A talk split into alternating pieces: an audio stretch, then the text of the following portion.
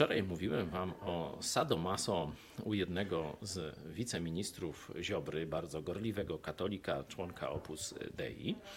E, a dzisiaj chciałem powiedzieć wam, co Biblia mówi o tych praktykach sadomaso, które w tym Opus Dei i w innych organizacjach, zakonach katolickich, a także u części świeckich katolików się dzieją.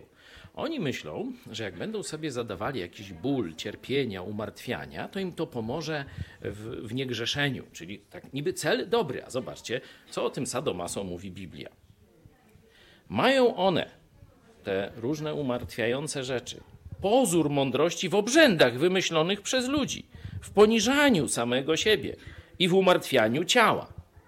Ale, czyli mamy pozór mądrości i fajności, ale nie mają żadnej wartości, gdy chodzi o opanowanie zmysłów. Katolickie sadomaso nikomu nie pomoże być lepszym człowiekiem. Zwróćcie do Jezusa.